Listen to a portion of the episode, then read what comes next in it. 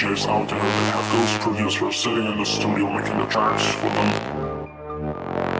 And they just put their name on it and release it.